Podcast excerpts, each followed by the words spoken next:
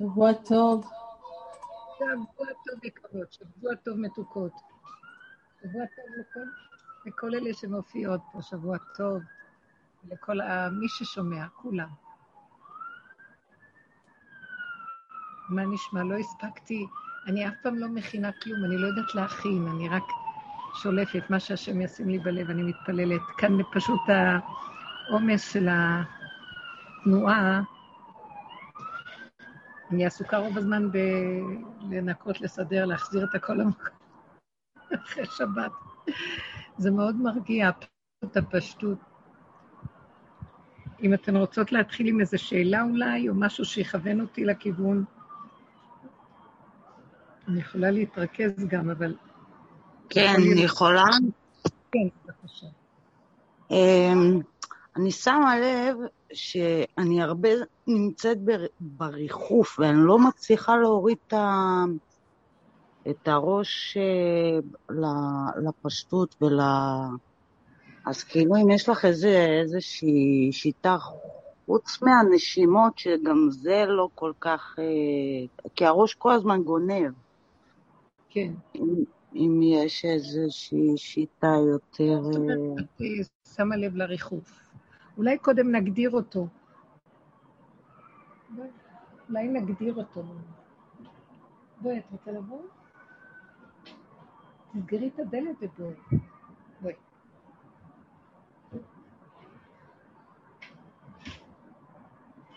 אה, תלכי מסביב, מסביב. בואי מסביב. הריחוף, טוב, אני תמיד, מה שהשם מזכה לי זה קודם כל, השליחות שלי, שאני... שהתגלגלה עם הזמן והיה לי ברור, זה פשוט אה, לפרק את תודעת עץ הדעת, להסביר לכל באי עולם, מי ששומע, את כל העניין הזה של מה זה הפירוק של, מה זה התודעה של עץ הדעת. שבי כאן לידי, שבי לידי, תכף הם יבואו לחפש אותך. אז רק לכמה דקות. מה זה הפירוק של תודעת עץ הדעת? כלומר, כל הסבל שיש לנו בעולם פה, כל המציאות שלנו פה, עלי אדמות, כל הגלות, כל הצער והמכאובים, נובע מהתודעה הזאת שהשתלטה על העולם בחטא עץ הדעת. אנחנו כעם ישראל מושגחים ומקבלים כלים כל הזמן איך לפרק אותה. צורת הפירוק שלנו זה מתוך, מתוך הקלקול, לפרק את הקלקול, לצאת מהקלקול. בעוד שיכול להיות שגם אומות העולם יעלו על זה שהחכמים ורוצים גם כן לצאת, קולטים גם בחוכמה שלהם את הסבל, אבל הם יוצאים לא מתוך דבר, אלא הם יוצאים מחוץ לדבר. זאת אומרת, הם לא, לא מוכנים לצאת בתוך כדי כללים. מתבטלים והולכים. עכשיו, אנחנו צריכים, מתוך המציאות של החיים, דומה בדומה יכול להביא את התיקון. כי אין תיקון לדבר, זה רק על ידי שאנחנו הולכים חזור לאחוריך להסתכל איפה הנקודה שלנו, בואו נסתכל על הריחוף לרגע. מתוך ההתבוננות בו, מתוך ההכרה, מתוך ההגדרה וההבחנה שלו, הבחנה והגדרה, משם אנחנו לבסוף יכולים לצאת, כי אין לנו דרך יציאה. והתבוננת על מקומו ואיננו. זאת אומרת, רק דרך זה אנחנו מפרקים אותו ביסוד האמיתי. כי אם לא, אנחנו בורחים, מה שאומות העולם, אני, ההודים, כל מיני כאלה שגם מחפשים את יסוד העין ואת המציאות של הפירוק, אז זה בריחה בעצם. זה לא דרך אותה דלת שנכנסו, דרך אותה דלת יוצאים. אחד הסממנים של התכונות של עץ הדת, שחקרנו אותם, חקרנו מה זה, לא צריך לחפש אמת, לא צריך להגיד עין. רק אחרי שאנחנו מתבוננים על היסוד של התכונות של התודעה הזאת, מתוך הסבל של החיים, אז מתוך ההכרה הזאת אנחנו מתחילים לפק, לפרק, דרך ההבחנה וההכרה. כי אז הוא מתבטל בשורשו. אחת התכונות שראינו שיש לתודעת עץ הדת, מרגע שאכלנו מהעץ, כאילו השפריצו אותנו מהמיקוד של המציאות של החיים, אה, כמו, בואו נסתכל על חיות, הטבע. הוא ממוקד, הוא נוכח, הוא עכשווי בתוך מציאות חייו. בתוך המציאות שלו הוא כל הזמן נוכח.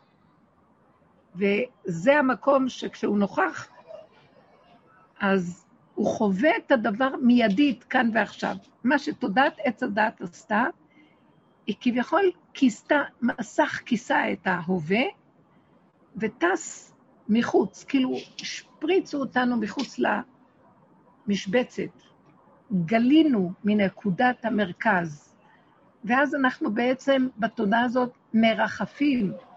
אנחנו מרחפים ואנחנו במחשבות, אנחנו מטפסים עם הרהורים וגם מתרחבים בהרגשות שנוצרות כתוצאה מהמחשבות, ואז אנחנו גם פועלים, כאילו אנחנו באוויר עם הרגליים בראש, ואנחנו כאילו חיים, כאילו חושבים, כאילו מרגישים, כאילו מבינים, כאילו פועלים. והכאילו שלנו יוצר מצב של גם אנחנו, מאחר ואנחנו בכאילו, ואין לנו אמת, אז אנחנו גם יכולים לעשות טעויות. אנחנו מחשבנים לא בצורה נכונה, אז אנחנו עושים טעויות, וכל המציאות משתרשת לה בתוך הטעות, ואז אין לנו יכולת לפרק את הפלונטר, את הסבך של מה שאנחנו עושים. נחזור לעניין של הריחוף. לא, אנחנו לא צריכים לחיות כמו שאנחנו חיים. אנחנו, בייחוד שאנחנו כעם ישראל, בוא נאמר, קיבלנו על עצמנו את התיקון, אז מה יהיה התיקון? אם אנחנו מרחפים, אנחנו יצאנו מגדר הכאן ועכשיו, אז התיקון של דומה בדומה יהיה, תמשיכו לרחף רק עם תכנים של תורה, רק עם התכנים של מה שהתורה אומרת לנו. כלומר, תחשבו על התורה, תכתבו תורה, תבינו תורה, תלמדו תורה, תשננו את מה שכתוב שם. וכמובן שאנחנו עושים, אנחנו פועלים, אבל גם העשייה שלנו, זה כמו שאנחנו עושים בתודעת עץ הדת, היא גם עשייה שיכולה אה, לבוא מתוך מציאות של טעות וגם וירטואליות, כאילו אנחנו פועלים. כלומר, הבן אדם חושב שהוא חיובי, והוא עושה פעולות חיוביות, והוא בעצם כאילו עושה פעולות חיוביות. כי כאשר הוא עושה אותן מתוך המחשבה, אז יש לו אינטרסים, יש לו נגיעות, יש לו דמיונות, הוא עושה כדי לרצות או לשמח את עצמו, שהנה הוא עושה, וכן הלאה. ברור שזה יותר טוב מאשר אחד שעושה פעולה שלילית מצד העולם, אבל באמת, באמת, הוא לא מחובר לעצמו באמת. אם הוא היה מחובר לעצמו באמת, הוא לא היה עושה כל כך הרבה חסד. לא צריך לעשות הרבה חסד, לא צריך הרבה להתפלל, לא, אה, לא צריך ללמוד כל כך הרבה תורה, לא צריך ללמוד. העבודה שלנו זה לחיות, להיות את מה שאנחנו לומדים. אבל מאחר ואין לנו, אז יש לנו אינטרסים. אז יש לנו, אנחנו משוחדים, אז זה נותן לנו סיפוק, זה נותן לנו ריגוש, ואז כשאנחנו בסיפוקים וריגושים, אז אנחנו פועלים ברמה הזאת, ואז אנחנו אומרים, אוי, כל המרבה הרי זה משובח. עשינו המון, איזה יופי. כאשר באמת באמת פעולה קטנה אחת מספקת. מילה אחת מספקת, לימוד קטן טוב. העיקר זה לקיים את מה שלומדים, העיקר זה לחיות את מה שאנחנו אה, יודעים. וזה נקרא ריחוף. עכשיו, יש דרגות שונות של ריחוף. זה שאת רואה את עצמך מרחפת, זה מצד המעלה. כי בני אדם חושבים שהם באמת. שהם קיימים, הם, שהם... עכשיו, כל העבודה שלנו זה לשים לב לריחוף. לשים לב שאנחנו לא ממוקדים, אנחנו לא עכשוויים, אנחנו מפספסים, אין לנו ריכוז. אם היה לנו ריכוז, היינו חיים את הרגע, והכל היה קטן, והמחשבות היו נופלות, והיינו קולטים את המחשבה הראשונה שבאה ואיתה היינו פועלים. קצת, בקטן. כי יכול להיות אחרי רגע שתהיה סיבה אחרת שתבוא ותזיז אותנו למקום אחר.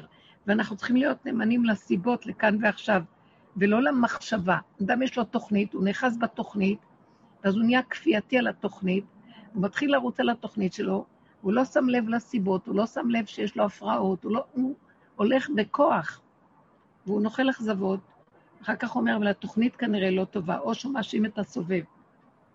התוכנית יכולה להיות טובה, אבל תוך כדי זה, כי יש מקום בשכל לחשוב, אבל תוך כדי זה שאנחנו מורידים אותה למטה למציאות, יש שינויים, יש מעברים, יש סיבות שמסביבנו, השם יתברך, הטבע, המציאות של, של מה ש... של הקיום פה, מסובב לנו. ואם היינו נכנעים ומבינים, לא נכנעים לשינוי, נכנעים למי ששולח לנו שינוי. אז התוכנית הייתה יוצאת בצורה חכמה ויפה ולתועלת, בלי כל הפחת של הסיבובים המיותרים. אבל אנחנו לא חיים ככה. מה שאת קולטת, שאת בריחוף. אה, אני יכולה לראות את עצמי גם. אה, זאת אומרת, המחשבות קופצות לי, אני מנסה לחשוב משהו, ופתאום אני רואה אני מחשבות אסוציאטיביות, ואז אני מתחילה להפליג. כשאני רואה את עצמי במצב הזה, מזלי שאני, כאילו, המח... התאמנו בדרך שהמצב שהמח... הזה בעצמו דופק ואומר לי, תחזירי אותי בחזרה, תחזירי אותי בחזרה. יש שם איזו מצלמה קבועה אצלנו, שהיא מראה לנו את המצב שלנו. זו מעלה מאוד גדולה. מה ההבדל ביני לבין מישהו אחר, או בינך או לבין... מישהו אחר חושב שהוא בסדר, הוא לא רואה שהוא מרחב. אנחנו רואים, זאת אומרת, הוא ואני אותו דבר, אבל אני רואה, אנחנו רואים את זה, אנחנו מבחינים בזה. ואז כשמבחינים מתחילה עבודה. מה העבודה של זה?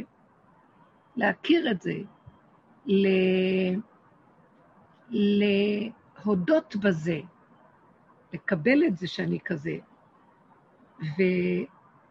ולקבע בתוכי, לבקש. אני לא רוצה להיות כזה, כי אני מפסיד. כי זה מרחף אותי, זה לא נותן לי עכשוויות. למה אני צריך עכשוויות בעצם? מה יש מה לרחף?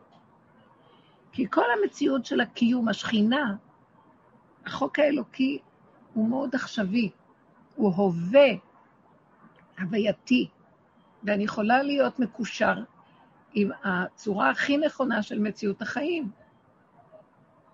וחבל לי לאבד את הקשר הזה, כי משם יש תוצאות חיים. משם יש ברכה ויש שמחה ויש שפע, ואני מחובר לנקודה ולא לדמויות ולהתרגשות ולמחשבות ומה שהייתי רוצה ומאורעות וכל מיני דברים, תוכניות. וכשאדם הוא משולל מכל זה והוא חוזר כל הזמן להווה, האנרגיה שלו מתחדשת, החיות שלו היא דרגה אחרת. יש לו חיים טובים, הוא שמח, הוא לא תלוי בקשרים שמסביב, הוא לא תלוי באנשים, הוא לא תלוי במעברים שאנשים יכולים לעשות. אה, היה מישהו אצלנו השבת והוא אמר לי, פגשתי אה, אה, מישהו שאנחנו מכירים, הוא אמר לי, פגשתי אותו ואמרתי לו, שלום, ומאוד שמחתי לראות אותו, אבל הוא הסתכל עליי בקרירות, ורק הנהן בראשו והלך. והיה לי, לרגע, הוא אומר לי, קשה, כאילו, למה הוא לא, מה לא בסדר איתי? למה הוא לא מתייחס אליי? למה הוא לא אה, נותן לי את התשומת לב? וסתם, לא, אני לא צריך תשומת לב, אבל סתם, זה לא דרך ארץ. אז כשדיברנו על זה, אז אמרתי ככה, תקשיב, אותו בן אדם עשה מה שעשה. זו צורת ההתייחסות שלו. אבל זה לא חשוב מה הוא עשה, חשוב שתראה שההתנהגות שלו, מה היא עשתה אצלך. ישר הרגשת אה, חוסר נוחות, אה, חוסר ביטחון, מין רגשי נחיתות. מה, אני לא בסדר? למה לא אומרים לי כראוי? למה או כעס עליו, או ביקורת, איזה לא דרך ארץ, או כן הלאה וכן הלאה. ואז אמרתי לו, אתה רואה איך אנחנו נראים? אנחנו אחוזים בדמויות, אחוזים במה שדפוסי העולם מקובעים, מתרגשים מבני אדם, וזה העולם פה, זה תודעת עץ הדת. אנחנו, החיים שלנו פה, זה נע בהקשר למה שסובב אותנו, ואז אנחנו מפסידים את הקשר האמיתי של החיים. למה?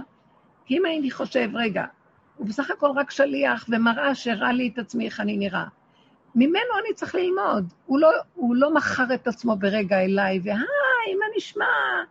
ונתן לי... ואיבד את הזמן שלו על התרגשויות של מפגשים כאלה. אלא הוא הראה לי את הצמצום שלו, את הריכוזיות, ושהוא בן חורין, לא בא לו, או שהוא יכול להגיד, הוא אמר שלום, אבל לא כמו שחשבתי שהיה צריך להגיד. אני בעצם רוצה ללמוד ממנו, שככה אנחנו צריכים להתנהג. לא יותר מדי רגש, יותר מדי סערה ויותר מדי חברות, כי אז אנחנו מאבדים אנרגיות אחד בתוך השני. אנחנו מקבעים דפוסים, ככה צריך להתנהג, מסכן הבן אדם, צריך תשומת לב ויחס, נכון. אבל מה דעתכם, בתודעה של האמת, אף אחד לא צריך את אף אחד, לא יזדקקו זה לזה, כי כל אחד מחובר עם הנקודה של עצמו. מצד דרך ארץ זה נחמד להגיד שלום, אבל קטן, רפואי. למסור את נפשי על השלום והנחמדות וההתלקקות והחניפות, זה לא לעניין, גם לא לאבד זמן על שיחות קטנות של מה נשמע לך היה, לא היה, כן היה, זה בזבוזים. זה מאוד מאוד נחמד שהבן אדם יישאר אחוז ומאוחד בתוך הנקודה של עצמו, הוא לא צריך כל הזמן לחשוב מה השני יחשוב עליי, או אולי השני מסכן, צריך תשומת לב. קדימה. אה, אם היינו מחוברים נכון, כל אחד ואחד, השכינה הייתה מתגלה אליו, נותנת לו את כל מה שהוא צריך, ולא יזדקקו זה לזה. אנחנו מתמסכנים לשני, אחד לשני, ומצפים ומייחלים אל החסד של השני, חסד חטאת. ומה יעשה לי אדם, אומר דוד המלך? השם לי בעוזריי. מה אני צריך את כל זה? כשדיברנו על זה, אז אמרתי לו, הנה, תראה, זאת התודעה של עץ הדת. ככה אנחנו חיים, בכל דבר. מתחשבנים. מה שכאן מיכל אומרת זה שכאילו, אה, היא רואה שהיא מרחפת. זה לא בדיוק מה הדוגמה שההוא עשה. אלא היא רואה שהיא מרחפת. אולי את יכולה לתת לנו דוגמה באיזה צורה את רואה שאת מרחפת. מרחפת. את לא בדיוק שמה כן, לב... כן, כאילו, כאילו יש אותי האמיתית, כאילו איך שאני רואה את עצמי, ולא בא לי כאילו להיפגש עם עצמי ולראות את עצמי ואת הפגמים שלי. אז יש לי כמו בריחה כל הזמן לריחוף, למחשבות. עכשיו לא תגידי איזה מחשבות נעלות, סתם קשקושים. מבינה? ואני כל הזמן, אני תופסת את הראש ואני אומרת, אוף, כבר נמאס לי, ותחזרי, ועוד פעם אני מוצאת את עצמי קשקושים, כמו רעש כזה, טח, טח, טח, טח במוח כל הזמן. כן. אני כל הזמן. בריחוף הזה, ואני לא מצליחה כאילו לרדת ל... לכאן ועכשיו ולקבל את עצמי איך שאני, אני מאוד, כן, אני, זה מאוד עזר לי כשפתחתי את הפה ודיברתי. זה לא מספיק רק לראות את זה ולהיות בשקט. יש מקום שהוא טוב אם אנחנו פותחים את הפה בינינו לבין עצמנו ומיידעים את עצמנו על המצב. זה מאוד עוזר להוריד, הדיבור מוריד את המוח למטה, שיש לו נטייה לעוף. אה, נוח לאדם לשתוק. כאילו, כשהוא פוגש בני אדם הוא מדבר, אבל כשהוא עם עצמו, הוא חושב, וקשה לו לפתוח את הפה ולדבר עם עצמו. הוא יכול לדבר המון עם אנשים. אבל כשאם אם תעשי את התרגיל הזה לדבר עם עצמך, מה תדברי? תדברי את המצב שלך, תגידי, אני מספרת לעצמי את הסיפור שאני רואה במוח. וואו, איך אני מרחפת? כמה קשקושים יש לי במוח? אני עוד לא מספיקה, אני רואה איזה דבר, ופתאום אחרי שנייה אני כבר במקום אחר בשמיים. או שזה הדבר שאני רואה עושה לי מחשבה אסוציאטיבית. אני רואה נעליים. אה, ופתאום אני נזכרת שקניתי אותם ב... בניו יורק. אז אני פתאום נזכרת, אני כבר נמצאת כבר בניו יורק עכשיו, עזבתי את הנעליים, ומהדבר אני הולכת לדבר אחר, מדבר אחר, דבר אחר. ומזלנו שאנחנו רואים את זה, וזה מפריע לך, זה מתנה. כי אם הדבר לא מפריע, איך האדם מתעורר? זה כמו חלום של סיוט. בסוף האדם מתעורר ממנו, כי הוא לא יכול להכיל את השינה בזה. וכשאנחנו במצב הזה, אז הדיבור, כשאני מורידה אותו לפה, מתחילה לספר לעצמי את כל מה שקורה לי, ושאת ה, הצער שלי מזה, ואת התסכול שלי, ושאני, בסוף אני מבקשת. אז מה את רוצה? אני רוצה משהו אחר, אני לא רוצה להיות ככה. אני לא רוצה, אני רוצה שהמוח שלי יהיה כאן ועכשיו. אני רוצה להיות קשורה לתוואים, לחושים, ליסודות הפשוטים שלי, לא למחשבות, למוח. אני אגיד לכם את האמת, מתוך התחוש, מתוך החיבור ליסוד הנמוך, קודם כל אנחנו מחזירים את הגלות שאנחנו נמצאים בה. שבים מהגלות לתוך אדמת בשרנו, האדמה, הבשר, החושים, החיות הפשוטה הקיומית. ואז, תבינו, כשאנחנו בתוך הכלים שלנו, אז גם החיים מאוזנים יותר, לא נאכל יותר ולא נעשה דברים באובססיביות. הכל יהיה מאוד מדויק, כי בתוך הכלים זה לא כמו בן אדם שנמצא בחוץ. בחוץ זה הרבה דמיון, ויש הרבה לחץ ומתח, אז אנחנו צריכים כל הזמן לפייס את עצמנו על החיסרון ועל המצוקות. וכשאנחנו נמצאים בתוך הדבר עצמו, זה מגונן, זה כמו ענני כבוד שעוטפים אותנו, ואנחנו מדבר לדבר בקטנות. מאוד חשוב לתרגל חושים, לשים את המוח בחושים, אה, להרגיש את הדופק, להרגיש את ה... זה, זה נותן, זה מחזיר, כל הזמן להחזיר. אני מבינה אותך, מיכל, שאנחנו עייפים מלעשות תרגילים. הדיבור שלנו עם השם, תגידי לו, אני עייפה. תגידי לעצמך, מה זה להשם? התודעה שלך רואה את זה, מי שלח לך את התודעה שרואה את זה? זה חי וקיים בתוכנו בדרגות. איך? הראייה הזאת נותנת לנו, אה, היא מחזירה אותנו לעכשוויות. אנחנו ממקדים עוד פעם. זה מה שאמרתי לכם, שעם ישראל קיבל לעבוד דומה בדומה, מתוך המצוקה לפרק את המצוקה. מתוך ההתבוננות בפגם והאבחון שלו, וההכרה שלו, כשמצלמים אותו, ושמים אותו מול הבחורים ובסדקים, מול הפנס, שמד... שמראה לנו בדיוק איפה הנקודה, כל פעם מחדש מתגלה, זה מה שמפרק אותו גופה. גם יכולנו, אה, בוא נגיד, ל... לעקוף אותו ולברוח. מה שאומרים, בוא נגיד, לסגור את המוח, אבל זה לא עובד בלי שנפרק ונוריד אותו. כי אז עוד פעם סוגרים ועוד פעם ועוד פעם ועוד פעם. חייבים לפרק. האם את מבינה, מיכלי? את יודעת, עבדנו על זה הרבה, את זוכרת? לקחת את הדבר, לשים עליו פנס, לדבר עליו, ולהגיד שאני לא יכול לסבול. אני לא רוצה להיות עכשווי. עכשיו תראו, כשאנחנו...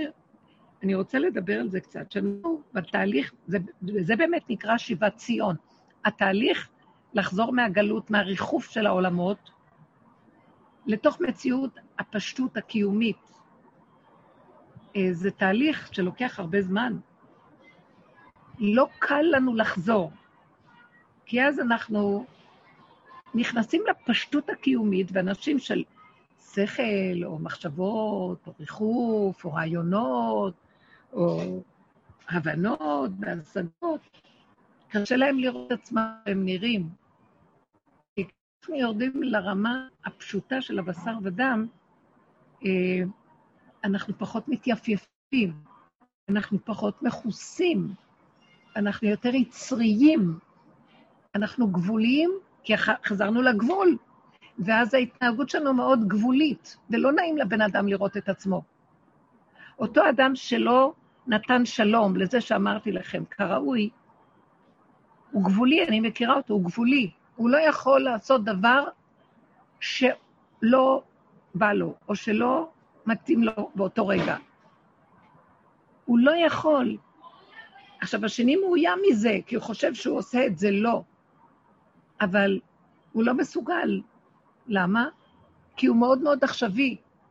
אני מכירה אותו, הוא בן אדם עכשווי, הוא בן אדם שהוא הוא מתוך העבודה עושה את זה. אז הוא לא מתחנפן, הוא לא מאיר פנים לכולם, זה סוג של אופי כזה שיש לו גם, וגם שהוא נמצא במקום של ריכוזיות עם עצמו.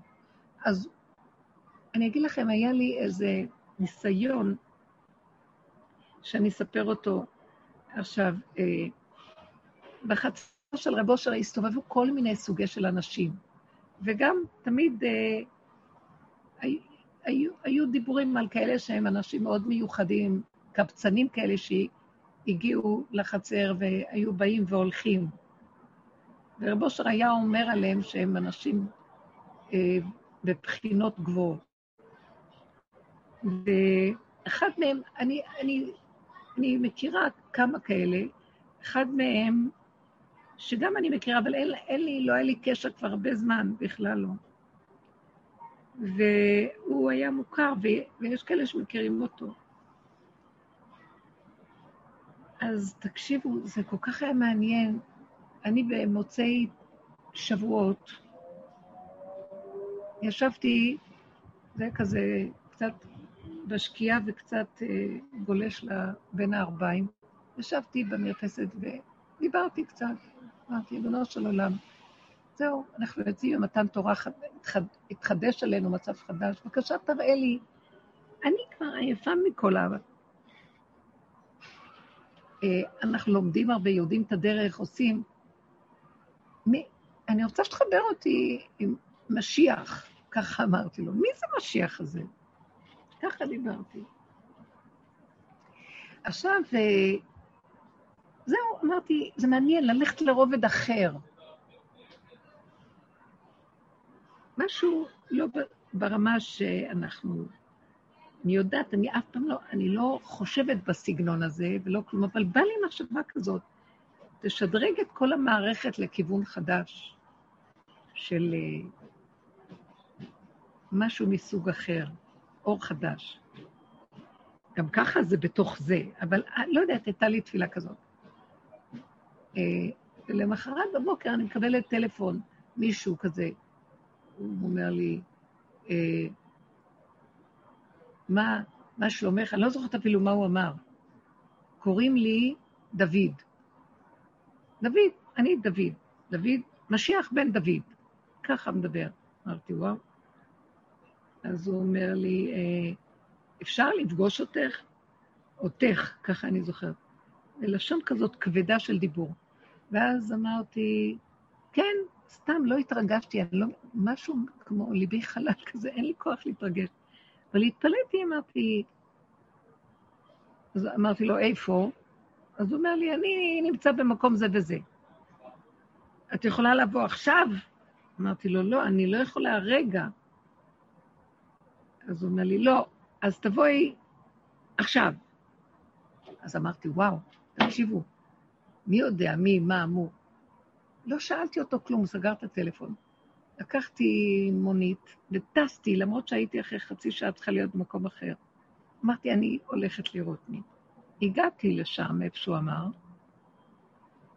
ואז אני רואה, אני רואה איזה מישהו שאני זוכרת שראיתי אותו בחצר של רבו, שאמרתי, אה, זה?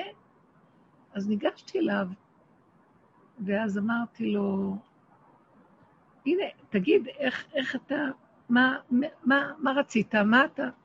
מישהו, מה זה נראה קבצן, בלויי סחבות, משהו, אבל אני זוכרת אותו, שראיתי אותו לפני כן. ואז הוא אמר לי, אה, שאלתי אותו, מי נתן לך את הטלפון וזה, אז הוא אמר לי, מישהו שם מהחצר גם כן. אז אמרתי לו, אז הנה אני. אז הוא אמר לי, טוב, תראי, את איחרת, ועכשיו אין לי זמן, אז אני הולך, כי אין לי זמן. היית צריכה לבוא, נניח זה היה בשמונה, תבוא, היית צריכה לבוא בשמונה. הסתכלתי עליו ככה, ואמרתי, טוב, אז תעשה מה שאתה רוצה, סתם. עם... ואחרי רגע הוא הלך ונעלם. אחרי עשר דקות הוא מתקשר אליי עוד פעם. תראי, אני נמצא במקום זה וזה, את יכולה לבוא אם את רוצה עכשיו. ואז אמרתי, טוב, אני כבר באזור פה, נורא מעניין. אז לא יודעת, אמרתי, לכי על זה. והתקשרתי לבטל את מה שהייתי צריכה. ואז הגעתי לשם, הוא לא היה שם. אז התקשרתי לטלפון שהתקשרו, אז הוא אמר לי, לא, את, את לא באת בזמן. טוב. אז אחרי כמה זמן הלכתי, אז הוא אומר לי, אם את רוצה, אז אני נמצא במקום כזה וכזה, תבואי. אמרתי, בפעם השלישית כבר, אמרתי לעצמי, אז זהו, אז לקחתי, כי זה לא היה רחוק משם, אמרתי, אני הולכת על זה. וכשהגעתי לשם, אז הוא הסתכל עליי ואומר לי, אין לי מצב רוח עכשיו, אני לא יכול עכשיו, אני לא יכול עכשיו, אין לי מצב רוח, אני עצבני. טוב, אז הלכתי. בדרך שחזרתי אמרתי לעצמי, מה... רגע, אבל כשהסתכלתי עליו ראיתי עיניים שלו מאוד מאוד מאוד מיוחדות, מאוד מאוד מאוד עמוקות עמוקות, מאוד מאוד מיוחדות. וקצת התפלאתי, אמרתי לו, תראה, קצת עשיתי מאמץ ובאתי, מה אתה רוצה? אז הוא התחמק ואמר, אני עצבני, אני עצבני, אני לא יכול עכשיו לדבר. וככה הלכתי, עזבתי את זה. אה, אחרי כמה ימים הוא התקשר עוד פעם, ואז אמרתי לו, עכשיו אני לא יכולה. אז טוב. הוא לא, הוא אמר לי, תבואי בזמן. אמרתי לו, לא, אבל אני לא יכולה. הוא אומר, לא, את צריכה לבוא בזמן. אז אני לא יכולה, אבל על, על כל מקרה, הרמתי אחרי איזה עשר דקות טלפון ואמרתי לו, תשמע, אתה רצית שאני אבוא, אבל תדע שאני לא אבוא, אני לא יכולה. אז הוא אומר, לא, לא, אני לא מדבר עם הרבנית, הוא קרא לי הרבנית, הוא לא קרא לי קודם את המילה. אני לא מדבר עם הרבנית, אני לא מדבר עם הרבנית. לא, לא, אני עצבני. וסגר לי את הטלפון. בקיצור, ככה זה הסתיים. נכון שזה משונה. הלכתי הביתה, הלכתי לאן שהייתי צריכה ללכת. ואמרתי, מה, מה הסיפור הזה? מה, מה? ואז נזכרתי במוצאי החג שאמרתי, תראה לי, תגיד, תקשר אותי, תראה לי מי זה מה. ואמרתי, וואי, איזה פלא, איך למחרת הוא התקשר אליי. אבל פתאום הסתכלתי ואמרתי, לא התרגשתי מזה. רק פתאום אמרתי לעצמי, תגידי, את שמה לב? את חושבת שאת יכולה לסבול מה זה משיח בן דוד? נניח שהוא משיח בן דוד, קוראים לו דוד. והוא אומר, אני דוד, בן דוד. הוא אומר, גם, הוא אמר, הוא אמר, משיח בן דוד, בן דוד, משיח בן כמה פעמים. עכשיו, אמרתי לעצמי, תגידי, אפילו לא התרגשתי כבר. אמרתי, תגידי, מה, את יודעת מה שאת מבקשת? את רואה, את רואה בן אדם? היה איזה דיבור גם שאמרתי לו איזה משהו, אז הוא אומר, לא, לא, לא, אני, אני לא, אני רק מהלב, אני לא, אני לא. ככה כל הזמן הוא אמר. קיצור, כשהסתכלתי עליה, אמרתי לעצמי, תגידי, את יודעת, אה, את מדברת, את יודעת, מה מראים לך פה? שזה מהלך אחר לגמרי. הוא חי. את חושבת, קצת, אפילו אמרתי, תגידו, כמה פעמים אני באה והוא אומר לי, לא, לא עכשיו, כן, עכשיו, לא עכשיו, זה לא נראה, לא נראה בסדר. אמרתי לעצמי, את בוחנת את זה מתוך המבט של בחינה של משיח בן יוסף, השכל, הדעת, ההבנה, ההשגה, לימוד של דרך, חשיבה, עבודה. הבן אדם הזה נמצא במקום אחר לגמרי, הוא לא בכלל ברשות עצמו, הוא לא ברשות שכלו. רגע, כשהוא אמר לי בואי, אני בטוחה, באותו רגע יצא ממנו שבואי. אחרי, אחרי כמה זמן באתי, לא, לא, לא, זה לא התאים כבר. הוא חי עם סיבה, עם דיוק. שולחים, שולחים לו רצון, שולחים לו מחשבה. לא יודעת מה שלחו לו, שהוא יתקשר. אולי שמעו את הבקשה שלי, שאני רוצה לפגוש מציאות כזאת. אבל אני התבוננתי, כי רציתי ככה, היה לי איזה צער, אמרתי לעצמי, מה זה הדבר הזה? מה? אני טורחת, לוקחת בה, כמה פעמים סובב אותי, ביטלתי משהו, מה, מה זה, זה נראה משונה, מה? ופתאום אמרתי, מה את מבקרת מהנקודה שלך? זה... הוא בן אדם שהוא לא חי עם מציאות עצמו בכלל. הוא אין לו ביקורת שהוא כזה גם על עצמו. הוא חי במציאות יצרית של עצמו איך שהוא, והוא נכנע לה לגמרי, כמו שהוא אמר לי, אה, אין לי מצב רוח, אני עצבני. אה, תכלה הייתי צריכה, באתי, מה, מה אתה רוצה? לא יודע מה רגע אמרתי קודם, עכשיו זה רגע אחר, אני לא יודע למה. עכשיו, זה המציאות שלי, קודם היה המציאות הזאת, שתבואי, עכשיו זו מציאות אחרת. קלטתי שהוא נמצא במקום אחר לגמרי, והוא חי עם הנקודות שלו בשלמות איך שהוא. זה הרושם שהיה לי. ואמרתי לעצמי, תגידי, את יכולה לחיות ככה? והתרבות שלכם, איך אתם חיים? למרות שאני כבר לא בתרבות כמעט וכלום. אבל עם כל זה, יש בכל אופן איזו מציאות שמתנהלת פה. אנחנו כל כך הרבה עובדים לנסות להגיע למקום של שקט, שלווה, אחידות, השלמה עם המציאות של הרגע. אבל אתם יודעים מה הכוונה משיח בן דוד, או מה הכוונה של מציאות משיח? היה לי ברור שאומרים לי, תחשבי טוב, את יודעת מה זה? אז, אבל אמרתי, טוב. אבל אני ביקשתי שתגלה לי מציאות אחרת, אז הוא אומר לי, אז תרדו למקום הזה. תתחילו להיכנס למקום הזה, זה הפך מהריחוף. זה כמו חיה. מציאות עכשווית, איך שהיא, אין מוח, אין ביקורת, אין כלום.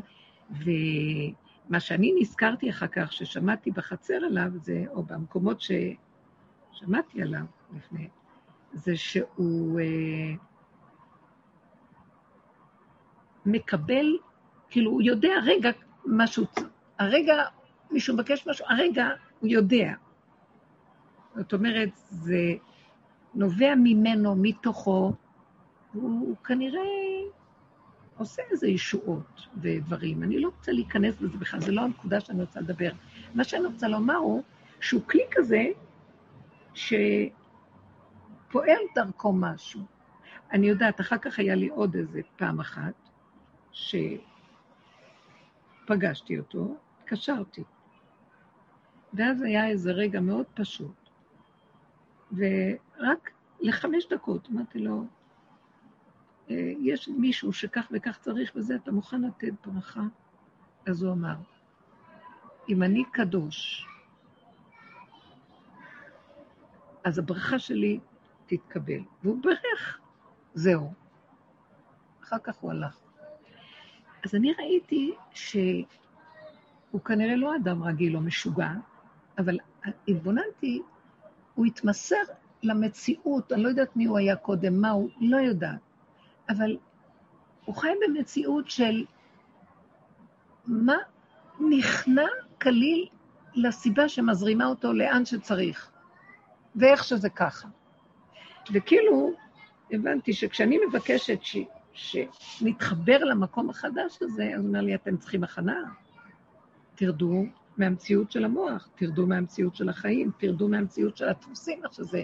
אתם מוכנים להיות יותר ויותר בנקודת הפנים הנאמנים לנקודות שלכם, בלי משוא פנים, חנפנות, חברתיות, אה, אה, מה נעשה פה ואיך זה, וכל מיני חשבונאות וכל מיני דברים, מאוד קשה. וזה להתהלך. עכשיו, אז אנחנו לא, זה לא אומר שאנחנו צריכים להגיע למה שהוא. זה אומר שבתוך העבודה שלנו אנחנו צריכים להיות ככה, כשבחוץ יש לנו תפקידים אחרים, לא יש תפקיד אחר. הוא משולל מכל דבר, אין לו משפחה, מה שאני הבנתי. אין לו כלום, הוא, הוא לעצמו. אבל לנו יש משפחות, יש לנו חיים, יש לנו סובב. אבל בתוך הנפש שלנו, אנחנו צריכים להיות ככה. נאמנים לסיבה. כאשר אני נאמנה לסיבה, אם בא עכשיו מישהו מבני הבית למשהו, הסיבה היא תוביל אותי איך להתייחס אליו, לאותו אחד מבני הבית. זאת אומרת, אני לא... השם רוצה להוריד אותנו מהדפוס הזה של חשבונאות ולא נעים, ובואו נעשה ככה, ותתחשב, ואולי זה, וככה. לא, נאמנות לנקודה שלי, התאחדות עם נקודה שלי, משם אני מתקשר וחי עם הסובב. ואז הסובב מתיישר גם, כי קולטים את האמת של האדם שהוא נמצא בנקודה הפנימית שלו, הישרה, העכשווית.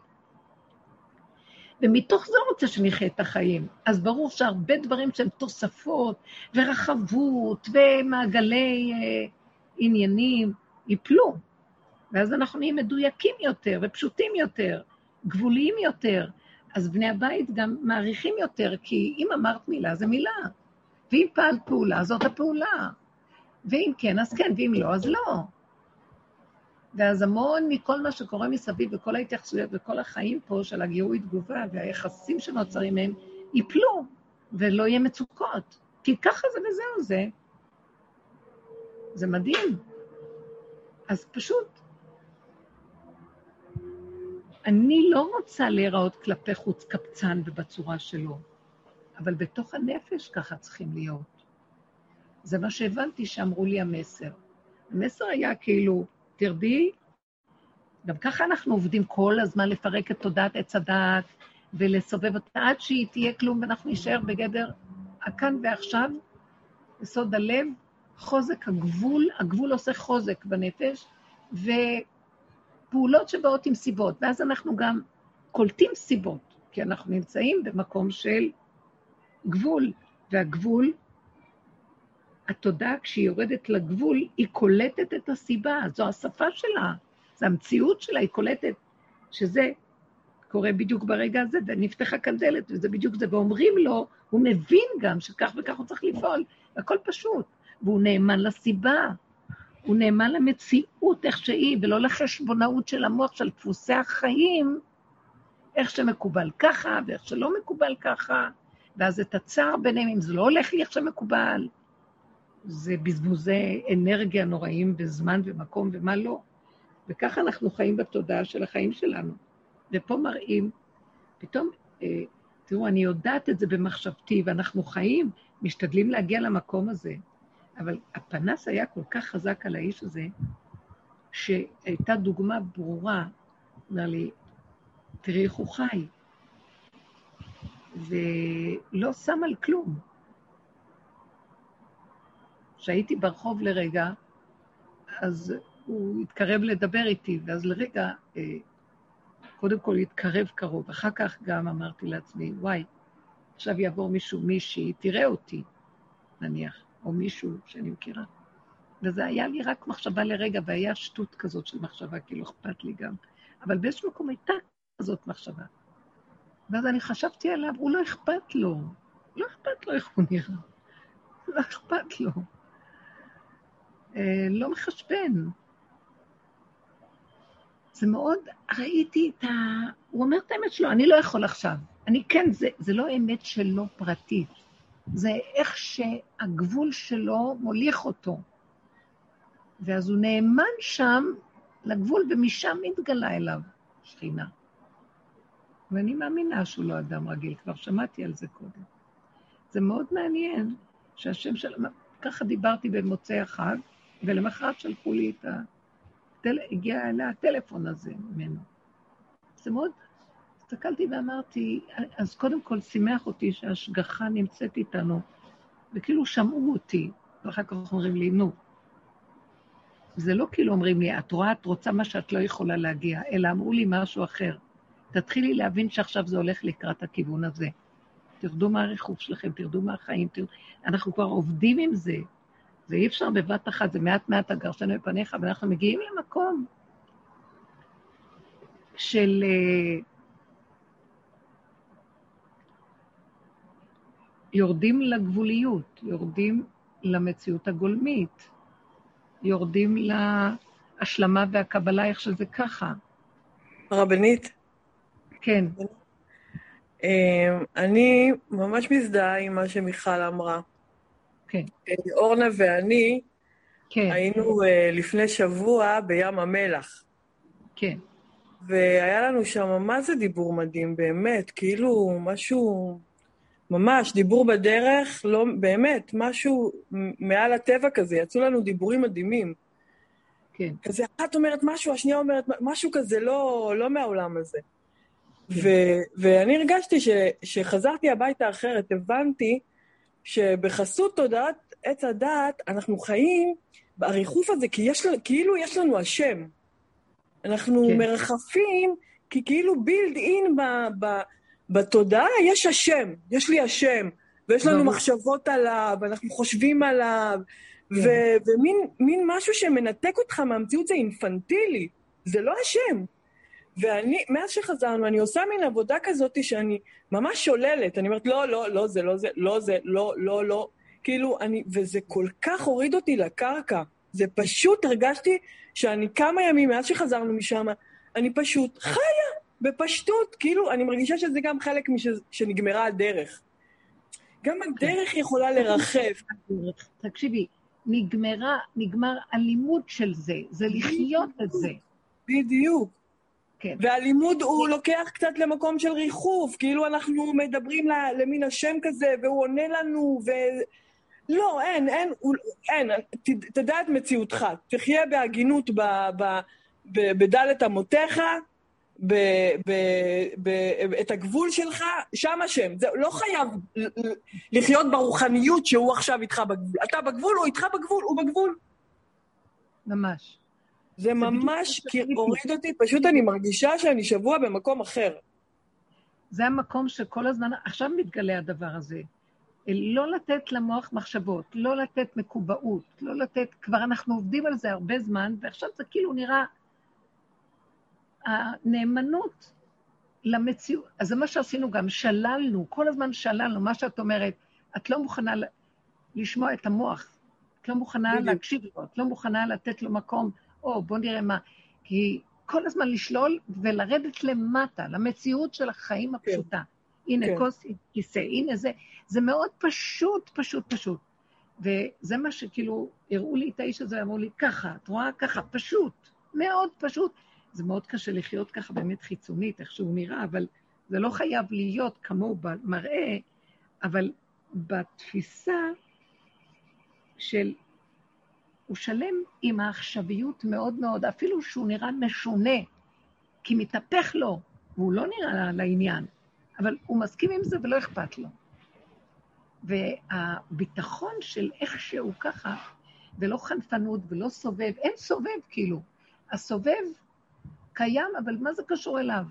זה היה חוויה כזאת חזקה של נוכחות מסוג אחר, וזה המקום שמבקשים מאיתנו להגיע, באמת.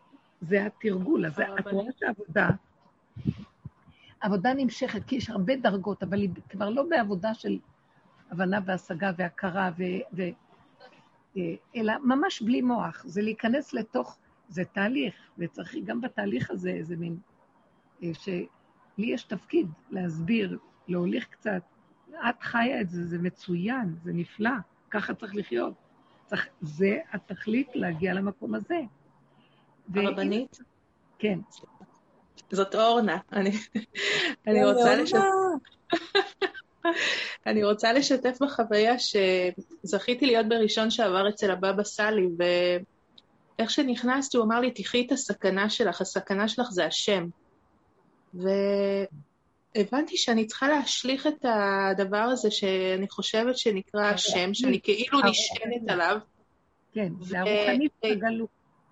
ויצאתי משם עם, אה, עם, ה, עם המטה של משה, יצאתי עם מקל שהוא וירטואלי, שהוא אומר לי, תישעני על המקל הזה. זאת אומרת, אל תצאי החוצה, תיכנסי פנימה ותישעני על עצמך עם המקל. וזה מה שיקרקע אותך לקרקע. וזה מאוד מאוד מאוד עוזר, המקל הווירטואלי הזה, להכניס כל הזמן את עצמך לארבע אמות ולא לצאת החוצה, אין השם ואין שום דבר. יש את המקל של משה, שאיתו אתה הולך צעד, צעד, צעד, צעד. זהו, זו המתנה שקיבלתי. מאוד נפלא, באמת נפלא. אני כל כך מודה להשם על הזכות שיש לי איתכם. תראו, המטה זה בדיוק המקום, מבריח מן הקצה לקצה, להוריד את המוח ללמטה. זה עמוד השדרה של האדם, זה היתד נאמן שתוקעים. שתוקעים אותו, מחזיקים אותו חזק, וחיים את העכשוויות דרכו. הוא נותן חוזק וקיום לעכשוויות, ששם... מאוד, מאוד, מאוד, מאוד. בדיוק זה המקום. זה העכשוויות של ההוויה, היא יורדת לפה. וכשיש כלים בגבול, כשאנחנו בגבול, היא נמצאת שמה. וכל הגלות זה הריחוף של השם, זה התפילות של השם והדמיונות. אנחנו הרבה דיברנו על זה, הרוחני והתפילות מהסוג הזה והכול. זה חוכמה, זה לא, לא קל להגיד, אנשים מאוד מפחדים להרפות מזה, ולהיות אמיצים לחיות את הרגע בלי כלום, בלי כלום, משוללים ממחשבה רוחנית של אלוקות, כי עצם הנשימה זו האלוקות, עצם התנועה. אבל הדיבור, הדיבור הוא טוב. כשאנחנו מדברים, הדיבור מגשים את המציאות. אז הדיבור, תורידו את המחשבה לדיבור, זה כמו המטה. אה, הדיבור מוריד את הדבר ומחזק, יוצר פעולה, יוצר מציאות.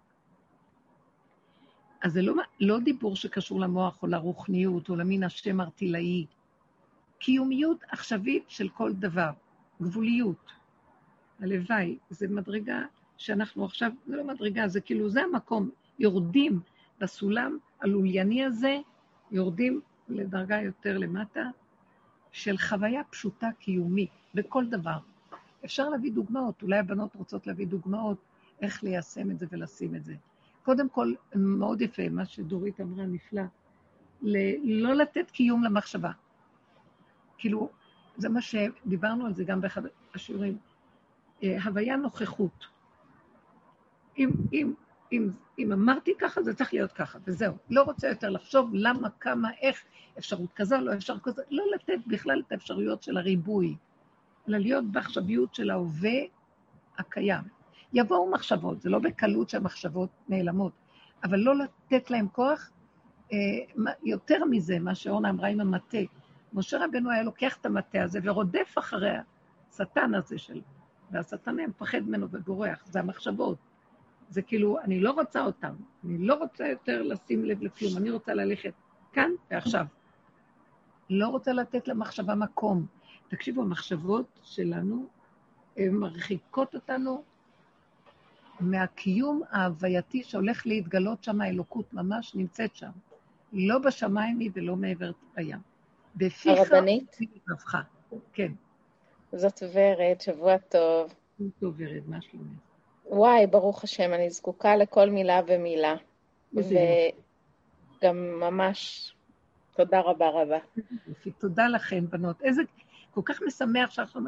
ממש נפלא, תודה. כל אחת... עלה לי, עלה לי, בעקבות מה שאמרת ממש עכשיו, שכאילו, אם קורה משהו, היה צריך לקרות, זהו, ולהמשיך הלאה. נכון. אז עלה לי מאוד מאוד חזק, שאפילו מרים, היא כנראה הייתה צריכה לעשות את, לעבור את הגבול הזה של הלשון הרע ולהיות בצר, במצורעת. טוב. רגע, רגע, רגע, רק אני אגמור שנייה. כן. א', היה לנו שיעור מאוד מאוד גדול משם, שכל אחד עובר באיזשהו שלב את הגבוליות שלו ויכול לחזור אליה, ואנחנו כאילו בגוף בשר ודם. וב', כאילו אמרתי לעצמי, לפעמים באמת בן אדם צריך להיזרק למקום כדי שהוא יוכל לחזור לגבוליות שלו. ואני שמעתי את משה, את הרפן עלה, כאילו מתפלל לקדוש ברוך הוא ש... שירפא אותה, וזה מה שיצא לו באותו רגע. אז זה איכשהו כאילו, אני אומרת לעצמי, גם אי אפשר כל הזמן, כל הזמן, כל הזמן להיות חרדים מהסכנה. כאילו, אפשר להתפלל להיות כאן הרגע בנשימה. אם אני אהיה בנשימה, אני לא אעבור את הגבול שלי. נכון. אבל אם עברתי אותו, אז אני יכולה, לח... אז הקדוש ברוך הוא רחום וחנון ויעזור לי לחזור אליו. בהחלט. תקשיבו, זה לחיות בסכנה, וכל התרגילים שעשינו, זה היה עוד בתוך תודעת עץ הדעת. כשאדם יורד לגבוליות, אין שום דבר, יש יצריות פשוטה שמוליכה. הרגע הזה, ואיך שהיא.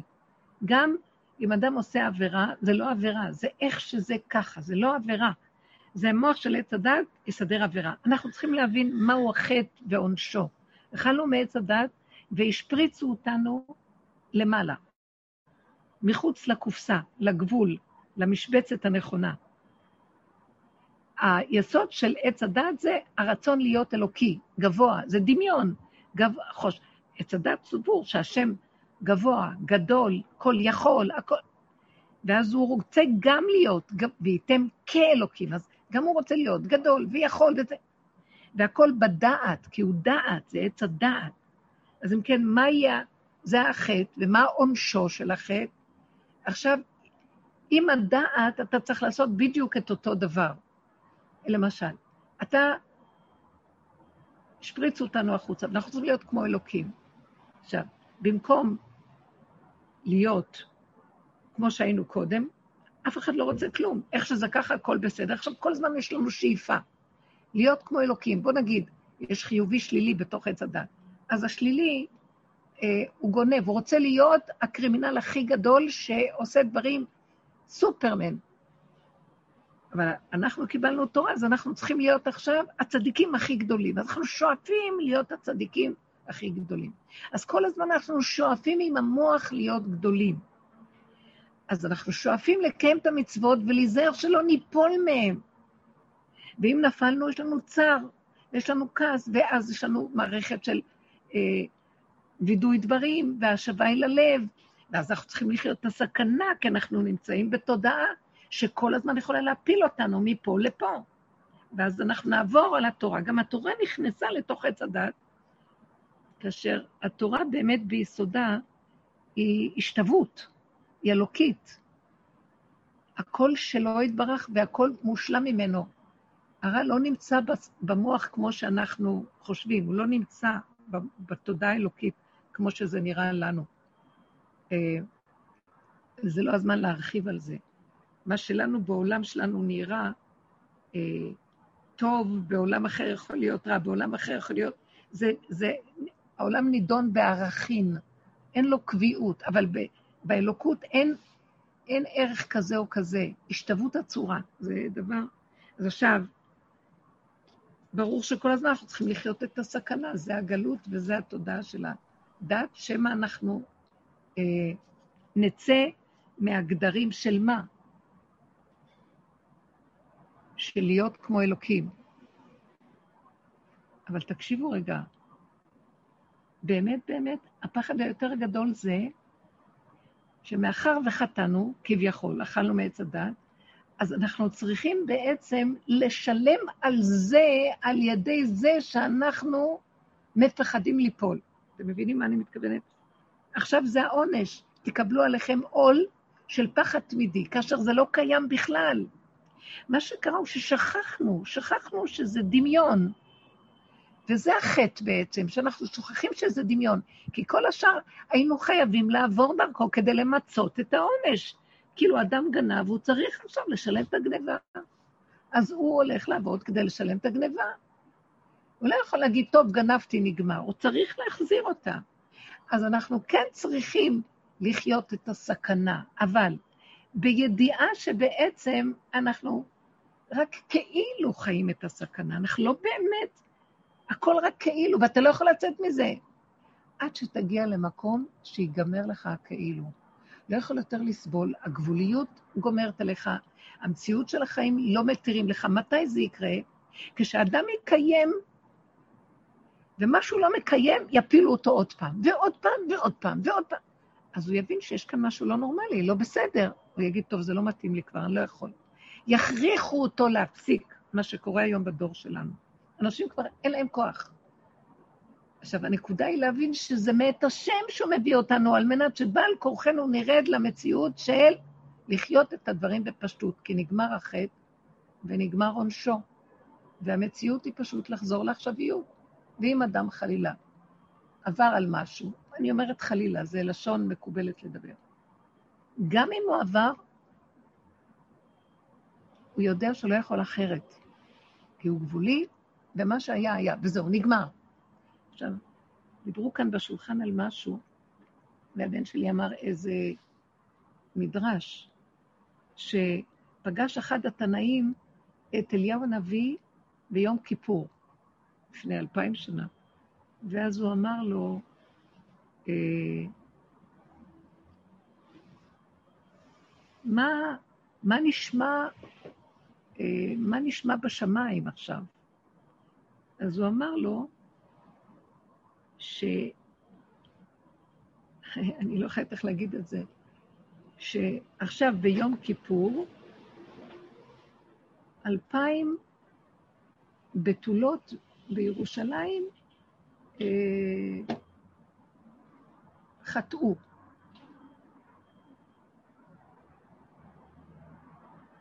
אז, אה, אז הוא הזדעזע. אה, כאילו אלפיים בתולות בירושלים התעברו, שלא בדרך שמקובלת, כאילו להתחתן וכן הלאה. אז הוא היה מזועזע תנא. אז הוא אמר, ומה אומר הקדוש ברוך הוא על זה ביום כיפור? אז הוא אומר שהשם אמר, אבל זה איך שבראתי את עולמי. כזהו עולמי. אני בראתי את זה ככה. תקשיבו, המדרש הזה כזה, דיברו את זה בהקשר לאיזה משהו, וכשאת מסתכלת על זה, את אומרת, תראי איך השם מלמד זכות על הבריות שלו, זה לא רק שהוא מלמד זכות. המוח של עץ הדעת דן שופט, כי יש תורה ויש מה שצריך לעשות ככה ולא ככה וכן ככה. מהצד האלוקי, מה שבאמת בעולם השכל של התורה ובעולם הדת והגלות של התורה, אסור לנו להתעסק באלוקות. הלוואי אותי עזבו ותורתי שמרו. כי זה החטא ועונשו. אנחנו צריכים לפחד, צריכים לקבל על עצמנו, אנחנו צריכים להתאמץ, צריכים לחשוב, צריכים להיזהר, להפעיל כל הזמן את המוח, להתפלל מהמוח, לעשות מצוות מהמוח, הכל מהמוח. כי זה חטא ועונשו, אתם אכלתם מעץ הדת, עכשיו אתם צריכים להתפלל מהדת, כן? יש עונש יותר גדול, גרוע מזה, מה שאנחנו צריכים להתפלל, שזה לב, עבודת הלב זה תפילה. מהמוח, וגם ההלכה היא מהמוח. אה, אסור לעשות ככה, שמא מישהו יראה, אז זה נקרא כאילו למחזה, או אה, כל מיני כאלה של חשבונאות. אתה לא יכול לאכול את הדבר שאם אתה... אז קח קצת איזה כפית סוכר, כדי שאז ייחשב לך שבעצם אה, אתה אה, כיסית את כל החלקים שההלכה דורשת. אפילו שזה ברכות הנהנים, ואתה לא נהנה לאכול כפית סוכר כדי להשלים את המתיקות של דבר, כדי לברך או משהו כזה. או לאכול איזה ופל כדי שזה יסתדר לך עם העניין של המזונות, לא יודעת מה. אבל זה העונש. הכל מהמוח. עכשיו תסתכלו, כשזה בא, שהתנא שואל את אליהו הנביא, ומה הייתה התגובה של השם ביום כיפור כזה דבר בירושלים? אז הוא אמר לו, השם אומר, ככה בראתי את עולמי, זה עולמי. אני לא בא בטענות לבריאותיי. תסתכלו את הצד של השם, תסתכלו מה. הגלות נגמרת, התיקונים של מציאות עץ הדת והאני שלו והתיקון שאנחנו צריכים לעשות תוך זה הולך ונגמר. ועכשיו מתחילה להתגלות האלוקות בעולם. כי חטא עץ הסתיר את האלוקות. ואחרי כל העבודה הגדולה שנעשית, העולם מתחיל להיכנס לרובד של המוח נופל. בני אדם נהיים עייפים, מוגבלים ותשושים, אין להם כוח לכל הרחבות הזאת, הכל מתחיל להיות פשוט. היצריות הולכת וגדלה, הגבוליות הולך ונעשה יותר אה, ברור. בני אדם לא יכולים. עדיין יש לנו את הרשימו של המוח והבלבולים שלו, אבל באמת, באמת, האלוקות מתחילה להתגלות, מה פירושו של דבר? האלוקות לא יכולה להתגלות אם אין לה גוף להתגלות עליו. אם היא מתגלה בלי גוף, היא שורפת. אז היא צריכה גוף. מהו הגוף? הגולם. מהו? היצריות הפשוטה, הכלי הפשוט של הבן אדם, בלי מוח, בלי עץ בלי מחשבות, בלי השגות, בלי הבנות. אז מה? אבל השם נתן מוח לבן אדם, נתן לו שכל, לא?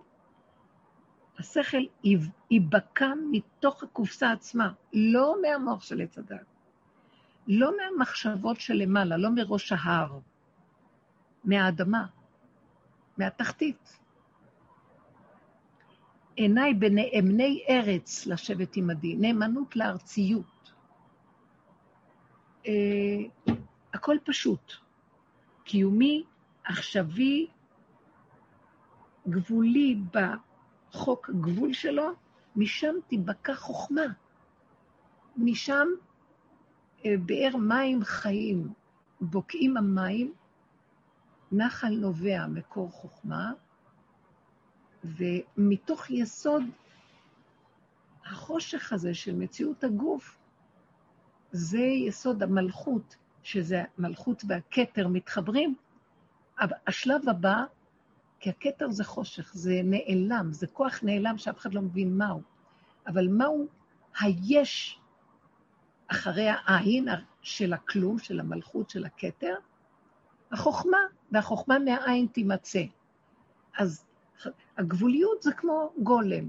עין, כשאנחנו בגבוליות הזאת, משם בוקע החוכמה.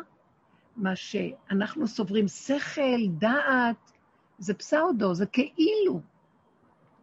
ואז לא יהיה את השיפוטיות שיש לנו מול דבר, כי השופט הוא בין זה לזה, אלא יהיה דבר איכשהו ככה, קו האמצע.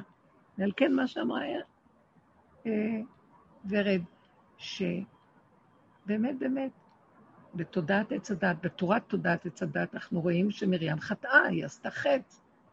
וגם השם אומר לה, שתיכלם, שבעת ימים תיסגר. אבי הירוק ירק בפניה, לא תיכלם.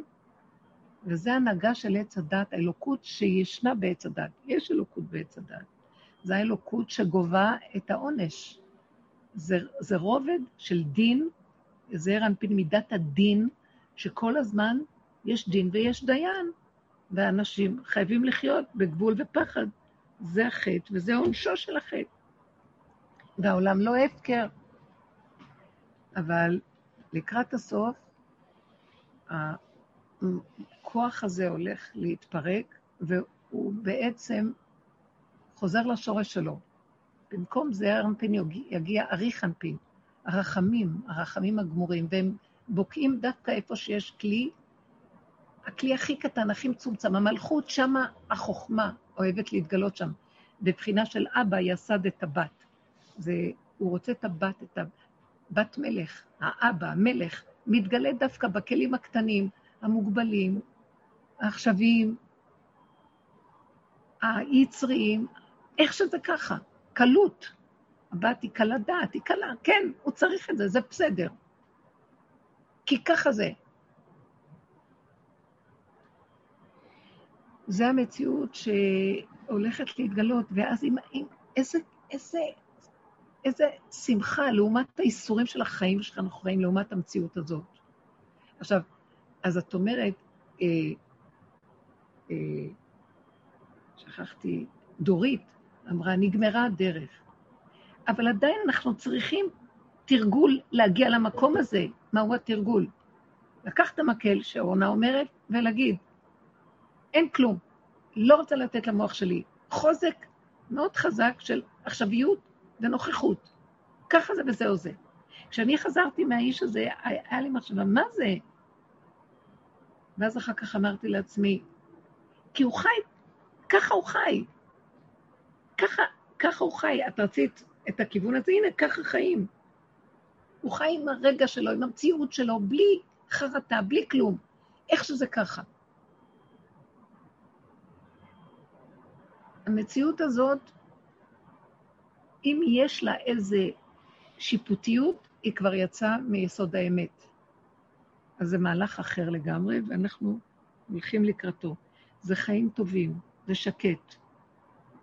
לא חסר שם כלום. אה, זה התכלית. מתגלה שם, מתגלה יסוד השפע והברכה, והוא מפרנס את הרגע ומחיה אותנו, ולא חסר לנו כלום. אין לנו כוח יותר להשתעבד למוח של אחד ועוד אחד שווה והצער שמסביב. זה אנחנו מדברים הרבה, וזה בדיוק המקום שעכשיו הביאו את הדוגמאות האלה. זה מאוד נפלא. כמה סבל יש בכל תורת הגלות, אה, והחטא והעונש, ומה שקרה להם במדבר, והסבל. אני גם מרגישה, מישהי שאלה אותי, אפרת שאלה אותי, מה, את כותבת השבוע בפרשה? ופתאום הסתכלתי עליה ואמרתי, תקשיבי, אני כבר לא מסוגלת לדבר לפי פרשה. אני לא מסוגלת. כל רגע ורגע זה מה שאנחנו עכשיו חיים, זאת הפרשה. משם, משם הנקודת האמת. כי עכשיו נפתח את הפרשה ונסתכל עליה וניקח ממנה משהו ששייך לדרך. פתאום הרגשתי שאני לא מסוגלת יותר לכתוב פרשה כזאת או כזאת, אלא כל חוויה של הרגע, זאת התורה. זאת, המציאות היא התורה, היא בבשר. ואומנם הגביל של התורה הוא אין לו פרשיות, אין לו חלוקות. הוא פרשה מול פרשה, הכל מילים, מילים, מילים, אין רווחים. באמת, באמת, גם אפילו אין רווחים בין המילים. התורה היא רק אותיות, אבל הפרשה זה סוג של פרשנות ממש. של עץ הדעת לגבי הפרשה. כן, הפרשה זה מלשון אה, פרישה. פרש מנקודת השלם, והוא עכשיו חלק, פורשן, מנה, חלק, והכל מחולק מחולק, פירוד, כאשר באמת באמת הכל זה אחדות. אם ככה קרה, אז ככה זה. ועכשיו זה ככה, זה מושלם. וזה מה שדיברנו על המנורה. כולה, מקשה אחת, על ירך, הכל. קח גוש של, מה שלא היה כל הכלים. אומר לו, קח גוש של זהב, וממנו תוציא את הירך הזה והירך הזה, שבע ירחיים של המנורה, שבע קנים. ממנו תוציא את כל הדברים, מהדבר עצמו. זאת אומרת, הכל חוזר לגוש אחד, וממנו מתחילים. זה, זאת התורה באמת. התורה התפצלה, אבל גם הפיצול שלה מוגבל. אנחנו בתודעת עץ הדת השתגענו, לקחנו גם את התורה, וכמה פרשנות, וכמה משמעות, וכמה כן, וכמה, וכמה, וכמה הבנות, השגות, בסדר, מה נעשה בגלות? זה החטא ועונשו. אבל אנחנו חוזרים למקום של פשטות. הכל, כל הבריאה זה תורה. כל מציאות היא קיימת שם. וזה הופך להיות מקשה אחת, חוזק, נשימה. התורה הופכת להיות לב, לב, כולה לב, זה תורת, התורה שבעל פה. זאת התורה. למה היא, היא נקראת בלשון נקבה? זאת התורה. לב. זה לב. זה עיקרה של התורה, מלכות אור אין סוף. וזה המקום שאנחנו עכשיו מגיעים אליו, וצריכים לחיות אותו. עכשיו, כשאני ראיתי את האיש הזה, אני, אני כבר מכירה את הסוג של הקבצנים האלה שמסתובבים אצל רב אושר, היו גם, גם אליעזר שדיברנו עליו, ונכנס אליי המון הביתה. נשים, ממש, במעלה אחרת. כאילו המציאות שרוצים להגיד לנו עכשיו זה, זה, ככה עכשיו צריכים לחיות. לא חייב להיות ברמה החיצונית, אבל בתודעה הפנימית ככה. איך שזה ככה, ולחזור לכל רגע ככה. כרגע דיבר, כמו אותו אחד שאמר לי, הוא לא אמר לי שלום. הוא דיבר על אליעזר, דרך אגב, שהוא היה באיזה מקום והוא עבר שם. אז הוא אמר לו, שלום, והוא חייך אליו. אז הוא אמר, לא העיף, הוא, הוא הסתכל עליי ואמר שלום בקרירות. אז אמרתי, זה לא חשוב מה הוא עשה, זה חשוב. אמרת לו שלום שלום, חזרת רגע במה שהיה היה, והרגע אתה חוזר לעצמך ואומר כן. בלי לשפוט, בלי לדון, בלי לפחד מזה, בלי להרגיש מה, איזה חוסר ביטחון. שימו לב איך עץ הדת.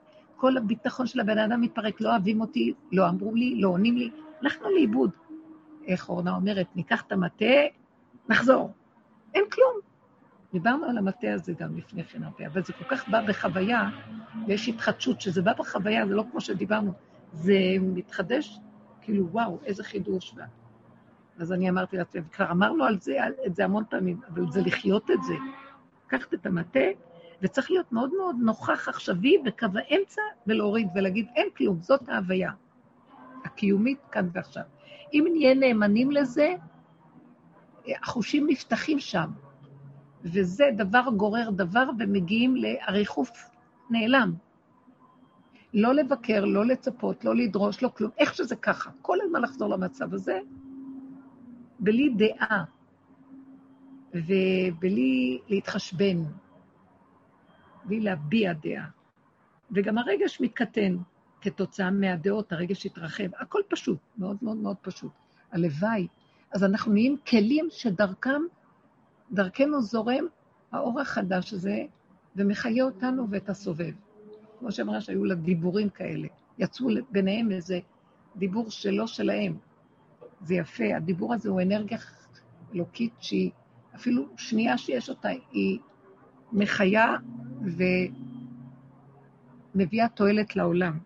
כי יש כלים שדרכם מתגלה. אני יודעת שאם הם קיבלו את הדיבור הזה, אז עכשיו יש לשכינה מקום בעולם לעזור הלאה, כי היא התיישבה על איזה כלי, יש שם כלי.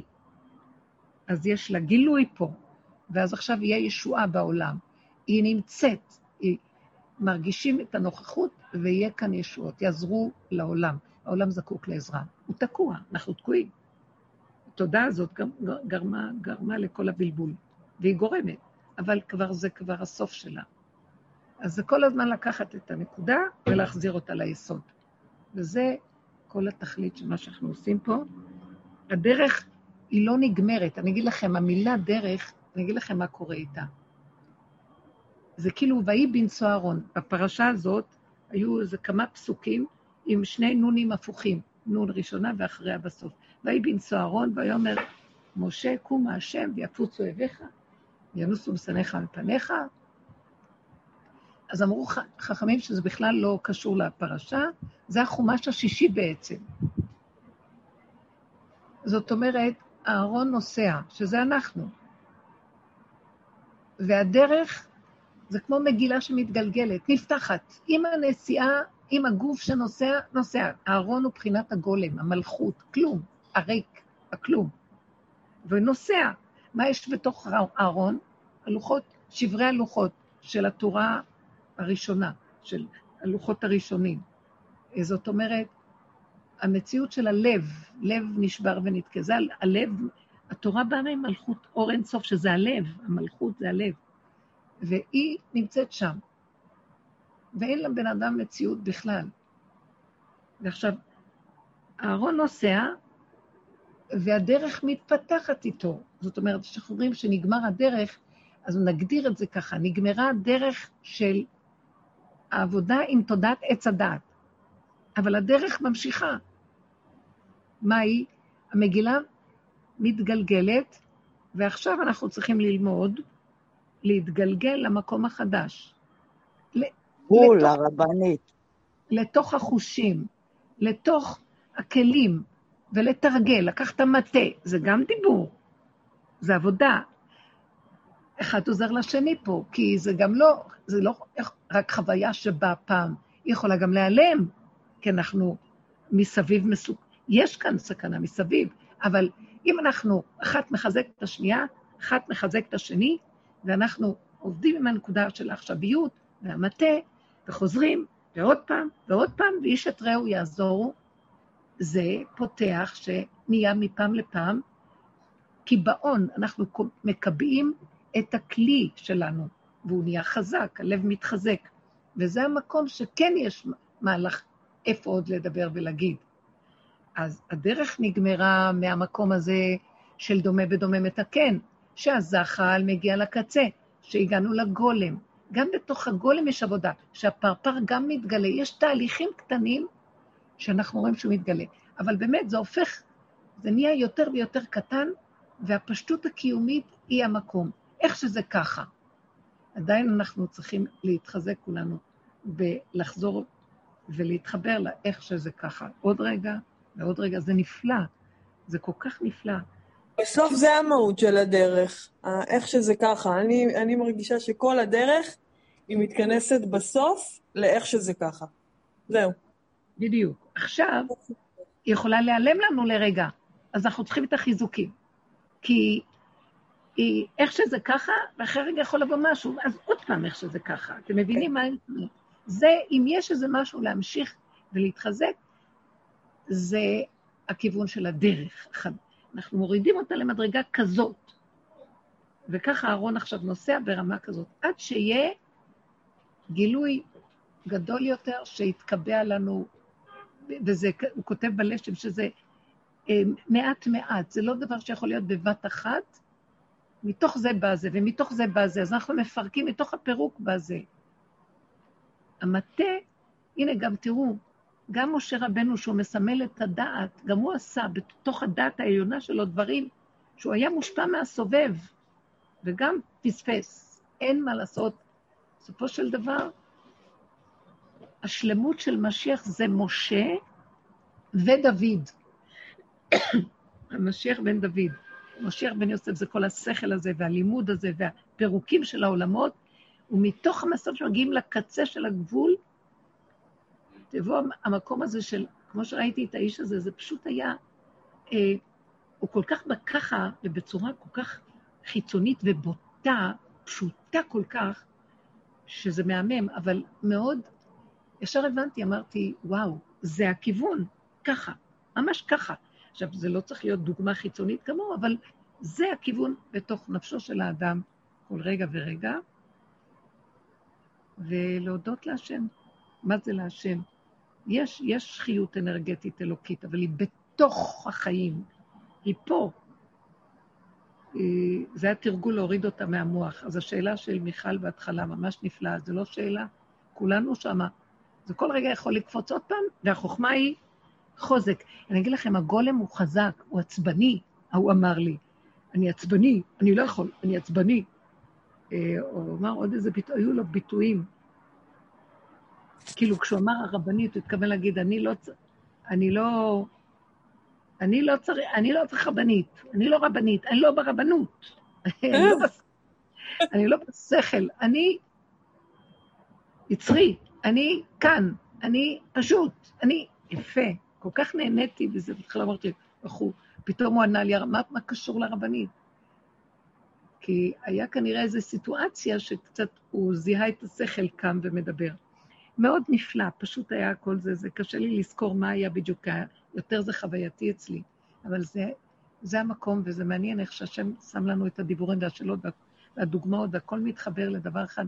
ואנחנו עכשיו בכיוון הזה, אנחנו יכולים להתמקד ב, בחומש השישי הזה, כמו שכתוב, ויהי בנשוא אהרון. עכשיו, אהרון נקי, גולמי, אהרון היה בקודש הקודשים. כל שאר הכלים היו בהיכל. השולחן, המזבח, המנורה, גם המנורה שהיא מסמלת את התורה. הארון זה הכלי שנושא את שברי הלוחות, את, המנורה באמת, את הכלי שנוסע. הכלי הזה הוא נוסע, והאלוקות נוסעת בו. מה זה אלוקות? זה אור אינסוף. הכנעה מוחלטת למציאות, איך שהיא ככה. שברי הלוחות, לב נשבר. זה לא נשבר בשלילה, זה לב שהוא לא שלם. הוא יודע שהוא לא שלם, זה בסדר גמור שאני לא שלם, זה בסדר שאני חסר, זה בסדר שאני ככה. המוח לא מסכים שהוא רצה להיות כמו אלוקים, ואז כל הסיפור צריך לתת, כאילו לשלם את זה בדומה ולשחק אותה, אוי, אוי, ויי, אבל באמת בסוף נחזור. אנחנו חסרים, כי זה ככה זה, ולא יכולים. וככה השם ברא את הכל, וזה מושלם. נפלא. אם נקבל את זה,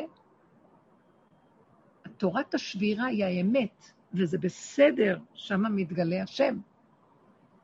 זה השלם, השבור זה הדבר הכי שלם, וזה כל המציאות שלנו, ונקבל את הכאן ועכשיו, וחזק. ועוד פעם, התרגיל זה למשוך לתוך המעיים את המוח, ככה, חזק. זה, הגולם הוא כל כך גבולי, ויש לו אפילו אכזריות מסוימת. לא יכול לסבול קשקוש, הוא לא יכול לסבול דבר שלא מה שהוא עכשיו. זה גבולי. הגולם קצר, הוא קצר, אין לו, אין, אין סבלנות. אין סבלנות. טוב, ברובד הזה הוא כבר לא צריך את החשבונאות של החברה, ולא צריך את החברתיות כמו שהעולם. והוא כן. לא יכול לתקשר ברובד הזה, ויותר טוב שלא. ואז האדם הזה הוא מתחבר, הוא מחובר טוב לעצמו, והאלוקות מתוכו מחברת אותו למה שצריך, ולא צריך יותר כלום, שום חשבונאות. מה יצא לי מזה? חבל, אינטרסים, אולי כך או לא כך. הלוואי ונגיע למקום הזה ונתחזק בזה, ואני מה זה מודה להשם על הזכות של ההתחדשות שיש, שזורמת כאן, אתם רואים, אנחנו כלים של השם, שיזכה לנו באמת, שיוביל אותנו עכשיו ממש, ההרגשה שלי הייתה מאוד חזקה, שזה כבר כמה זמן שאנחנו נכנסים לרובד אחר, ואנחנו מדברים על זה, אנחנו נכנסים לת, לתודעת אמת שהיא זקוקה לכלים האלה, וכדאי לנו לתת, חייבים, אין לנו גם ברירה, דוחקים אותנו למקום הזה, ולא לתת לעצמנו להישבר בשום צורה, זאת אומרת להישבר. אנחנו שבורים במילא, זה בסדר.